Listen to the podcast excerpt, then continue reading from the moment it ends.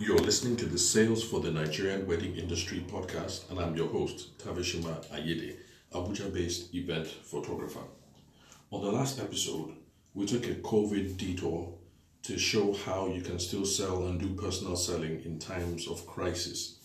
Now, for this episode, we're going to return to looking at wedding expos and bridal shows, which was the last topic that we spoke about before we went into the COVID episode. So, two episodes prior, I raised a very important question Are bridal expos worth the amount that you pay?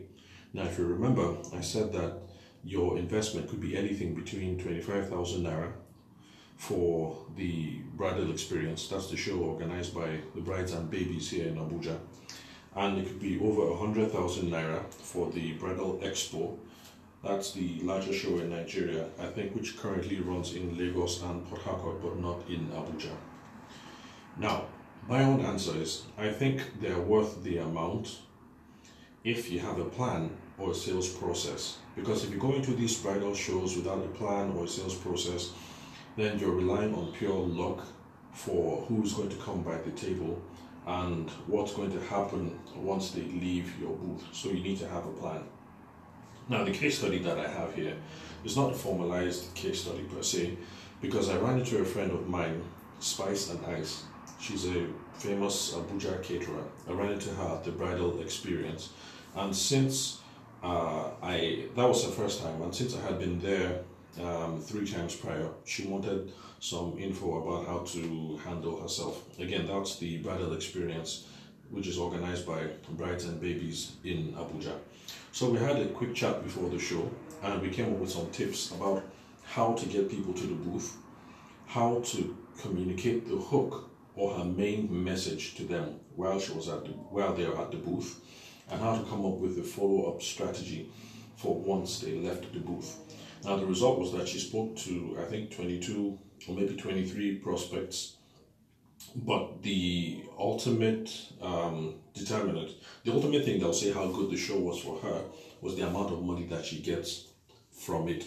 So we still have to wait for the post uh, COVID brouhaha to die down, and then we'll see how things went for uh, for her. Uh, you can follow her on, I think her Instagram handle is Spice and Ice. I'll have to confirm, but just uh, check on Instagram Spice and Ice and then follow her. Um, she's a wonderful caterer, and they also do personal uh, and home delivery and uh, things of that nature. So, if you remember, our personal strategy that was between me and Spice and Ice was to come up with tips on how to get people to the booth. Because if you're there and you don't attract traffic, then there's no point in you being there. How to communicate the main hook or the main marketing message that you have for the day. In her own case, it was price led because the organizers, that's Bride and Babies, what they advised was that people should show up with uh, discounts and things like that that they want uh, to hook people with. So her own strategy was price led, and the initial mistake that she made was she wasn't uh, communicating the price benefit to the people up front. So since that was the main message, my own tip to her was she ought to bring it forward so that they can see that even though it was ordinarily a 1.5 million naira uh, price package or 2 million price package, you know, they were getting um, X percent discounts and things like that. And then finally, how to come up with a follow up um, strategy. Because people are preoccupied, and even if people weren't preoccupied in their normal day to day affairs, I'm sure you would agree with me that post COVID, people are even more preoccupied now because they're worried not so much about planning their wedding per se, since um, it may have thrown a number of contingencies, but then you know they're also worried about other practical things like um, health how to deal with uh, disruptions to work and things of that nature. So it's absolutely essential that you need to have a follow up strategy for when people leave the booth. So that was um, the plan for Spice and Ice. Now, I'm sure you guys like to know what my own personal process or what my own personal plan for the event was. Now, my own personal plan was to have conversations with the couples who came by the booth so we could build some rapport. Then I would also sketch a rough price outlay for them, how much it would cost for me to cover their wedding, or if they wanted the uh, if they wanted video services as well, which is an add-on that I um, which is an add-on that I provide through a partner of mine, a good friend of mine, Shagun. We've been working together for a while. After that, I would now send them an invoice over email or WhatsApp so that they had uh, the details of what it was that we discussed. And then I would get in touch later on to see if we could fix a follow through meeting. Um, okay, how would I put this? We'll see if we could uh, fix a follow through meeting. The main idea of the follow through meeting would be to see if they have any objections, any reasons why they don't want to go ahead, and then we'd address those reasons upfront. And then, if that's for those who don't have any objections, the next stage would be to obtain a buying commitment or to get a deposit uh, to be paid.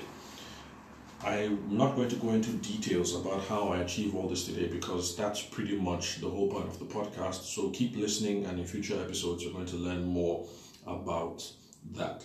So that's all for today.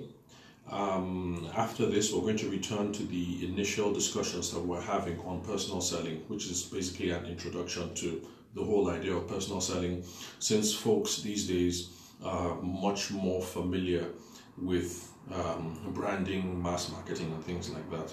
So I'd like to introduce you guys to personal selling. I'll return to that.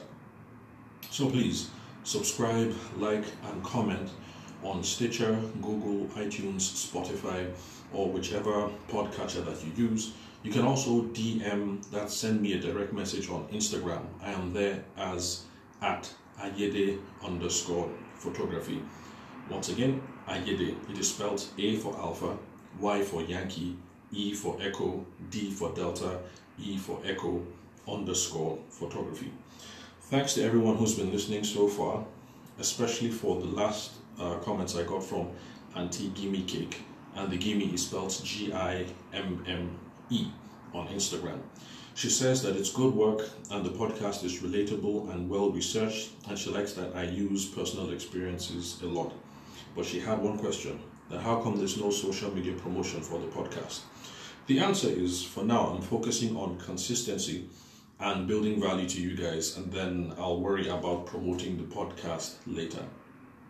Then there's also Iris on Instagram, that is underscore A R I S. She also likes the podcast, but she says she wants it to be more conversational. I guess maybe that will happen when I start having, when I start interviewing guests on the show, but that's going to be much, much later.